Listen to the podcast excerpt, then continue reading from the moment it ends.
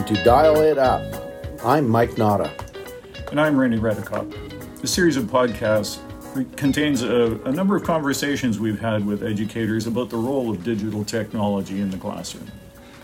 The first few episodes you'll hear are conversations with some of the spotlight speakers at the recent Riding the Wave conference held in Gimli. This episode is part two of Mike's conversation with Alec Couros from the University of Regina.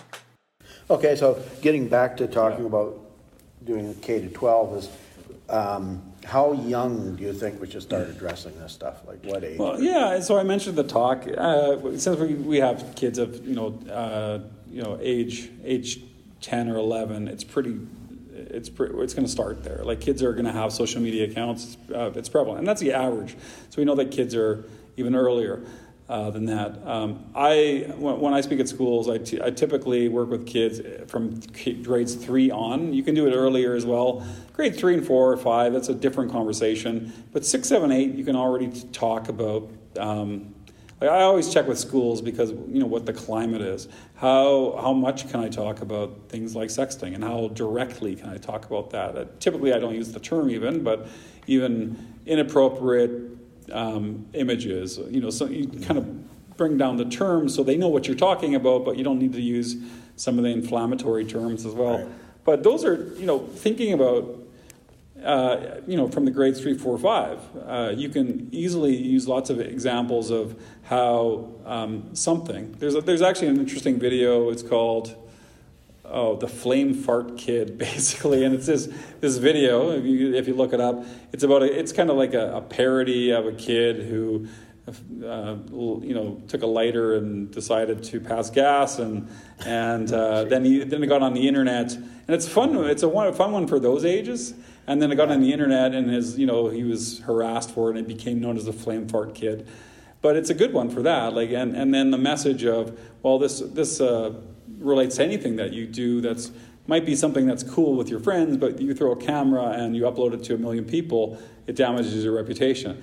You, you know, then you don't have to talk necessarily at that age directly about sexting and so on, but later on when they're ready, developmentally ready for those those hard talks, you talk more about those things. So it's sort of like building the same narrative uh, from an early age, being less detailed about it. Um, you can be tech, uh, technically agnostic. You don't have to talk about Snapchat particularly or Instagram because the, tools might change, but it's around, around those, you know, the ethical behavior, um, you know, what that means, how we respect one another. You can talk about that at an early age, and then as it uh, as you go, then it becomes a bit more specific about privacy and privacy settings and um, making sure you understand, you know, what are the things that you want to make public, what are the things that you want to make private what are the what's the social norms that you build with your friends in terms of having cameras and sharing things? Because it's not just you building your digital identity it's every kid that takes a picture around you. So right. how are you implicated in that? So how do you build social understandings with your friends to make sure and that, and that applies to like you know from grades. Once they have a camera to you know i have I, I know like undergrads who are going to become teachers. And as you know, you're in a BEd program, you're an associate member of our of our you know Saskatchewan Teacher Federation. Um, so if you are out there, um, uh, you know, sort of decline, or I forget what the term is, but basically making the teaching profession look not so bad, uh, not so great. Um, I mean, you're a lot. You, you, could be, you might not ever be accredited or or given or certified. Um, or um, you might, if you have certification, you can lose it. So, so I, I noticed that you know young bar goers or whatever they're doing are very thoughtful about, you know, this, these are our careers. We're in, we're in taking a BEd or whatever program you're taking. Let's be smart about this. But then you got that other friend who's not in the norm, who's not in the college, and I'm going to throw up you know pictures or a bystand or whoever else so, you know, creating some of those social norms, and then beyond that, there's like, well, how do we accept that? Like, do we take one image, uh, one tweet, one artifact from a child's life or a teen's life or a 20 year old's life and say, this is what you are?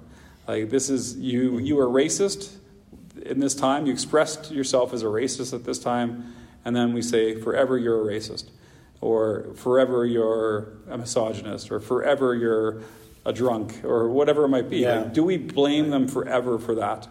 Um, like we, uh, there's you know at some point we have to forgive, and we I think the last generation Yeah, it's was a better. very unforgiving Very, of yeah. media and Yeah. often. I can tell. I mean, we, I, we, I can tell you in Saskatchewan we have a we have a premier, and I'll get political here. We have a premier who uh, had had a DUI at one point, who uh, at another point, um, uh, I believe, killed someone in in a went through a, a light or traffic light or something like that early in the morning. So there was. Uh, um, I mean, those are both you can find in the news.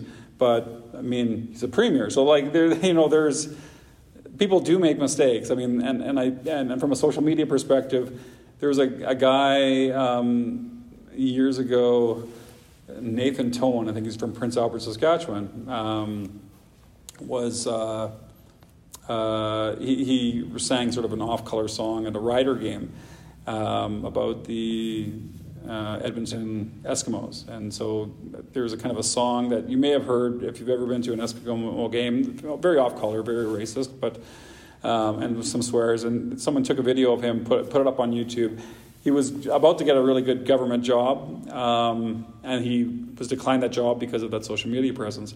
But down the road, this guy turned around. He's, he's got a great social media presence today. People probably forget that. I probably reminded them of it, but um, like we should we should always remember that there's the, forgiveness should be available, and we shouldn't be so. Um, you know, I, I want to jump on the bandwagon all the time when I see someone I don't like do something a long time ago. But at the same time, it was 20 years ago, 30 years ago. What have you done since that rectifies Right, that, or at least yeah. in some ways, you know, absolves you of some of that? Yeah, shows you've learned from that. Yeah, and- it sounds more like a Yeah. uh, preacher than talking about forgiveness and so on. Yeah, But it- it's a reality, It I think, because, you know, we- as educators, we talk about learning from mistakes, and we've heard that in several sessions. Yet, we don't seem to let go of that outside of that Yeah. area. Yeah. So, Mm-hmm. yeah. Okay. Um, the next one here I got is, if, if, well, you've obviously you're talking to teachers now, but what what do you think are just to maybe hit on a couple of the key ideas that you think are most important to be addressed? Um, Maybe that's a tough question. Yeah, I don't know. Like number one is get to know their world. Like get get to understand. Like every opportunity you can get, um, talk to a kid about what's going on. What's what's on their phone? Like what are the what are the apps going on? Uh, and maybe every kid. Like if you're in a a K twelve classroom, not every kid's going to talk to you about it, but um, most teachers know what kids will tell them what's going on, and, and not necessarily about the drama that's going on or playing out, but like what are the new apps? Tell me, you know, tell me what's going on. Show me what's what's cool to you.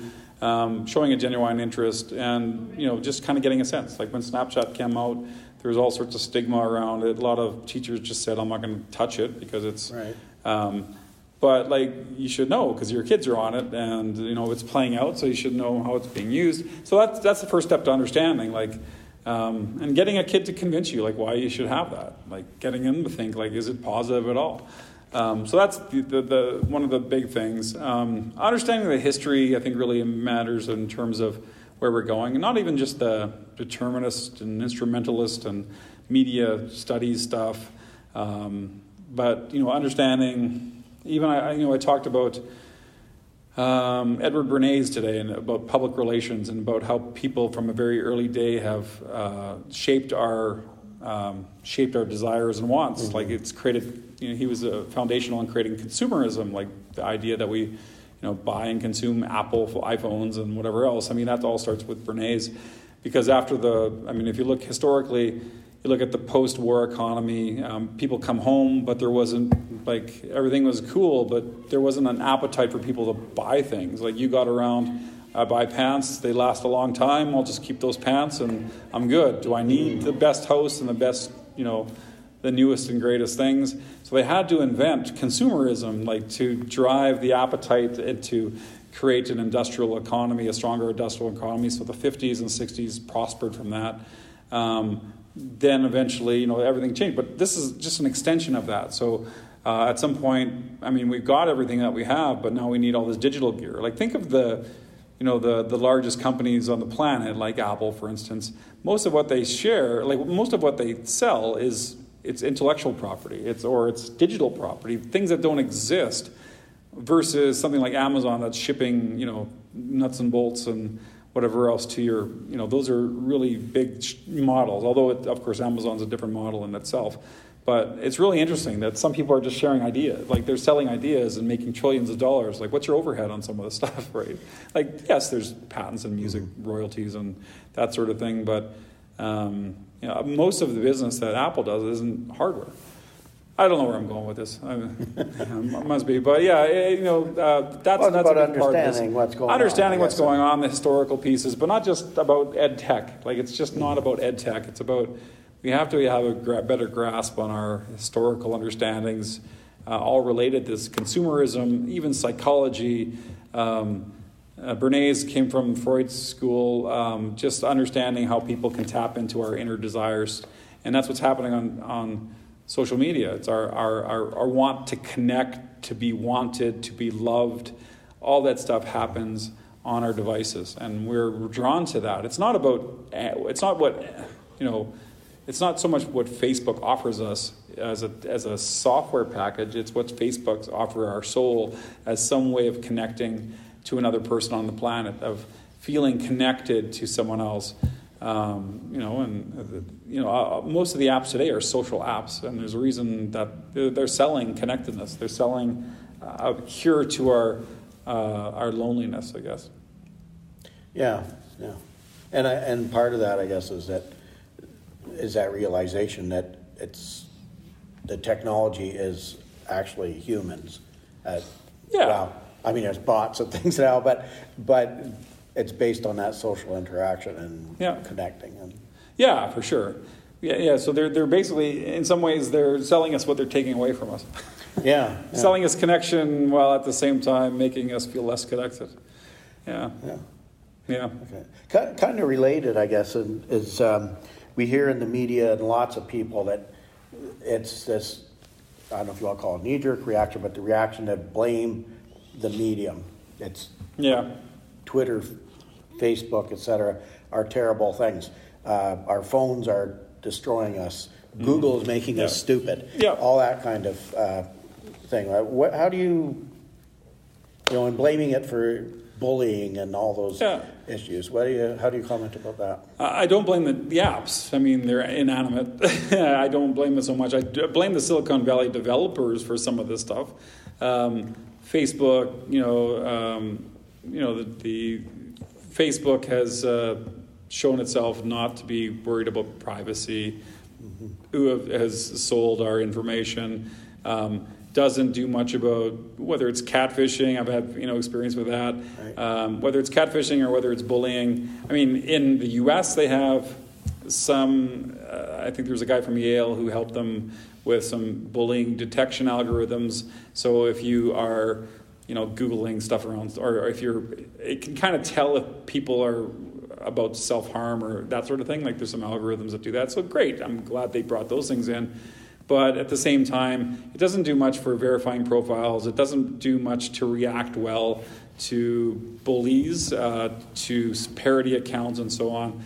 Um, Twitter aids and embeds a lot of um, you know negative, uh, like uh, Twitter and Facebook. I mean, election-wise, um, they they cause all sorts of problems. Like they sold advertisers to you know uh, if we want to get political Russian sources and who serve to divide humanity. So uh, I don't necessarily. So I blame both the execs who allow this to happen, and I blame the um, the the the actors who um, to exploit you know sort of the loopholes or even. Some might some might say it's not even loopholes; it's just the foundation of what Facebook does. Facebook allows you to manipulate people through its like that's that's the business side of Facebook. Facebook, you know, from a consumer side, it allows me to connect to whoever else. The price I pay is that I'm being influenced constantly. Right? So it's so it's it's Facebook's platform. It's it's inherently wrong. Their business model is inherently wrong. Um, but what it offers us again is that chance to connect. So, but we pay a price. Nothing is free. Right. Yeah. Yeah. It, it, I guess the it's a very it's more nuanced than just saying phones are terrible. Yeah, yeah. Whatever. I mean, phones are great. I like being able to, you know, hear from my kids whenever I want. Um, you know, Messenger is a fantastic app. Facebook is a fantastic app. Um, but I, you know, I paid a premium for my iPhone XS Max, and um, you know, they're getting more and more expensive all the time. Right. But if I go to use a social, you know, I'm paying for that app, uh, paying for that phone, and I, you know, every couple of years I I get another phone. So that's I paid monetarily for those things. But if I want to use some other social apps, uh, because I don't pay for them and they're just software, they're just services.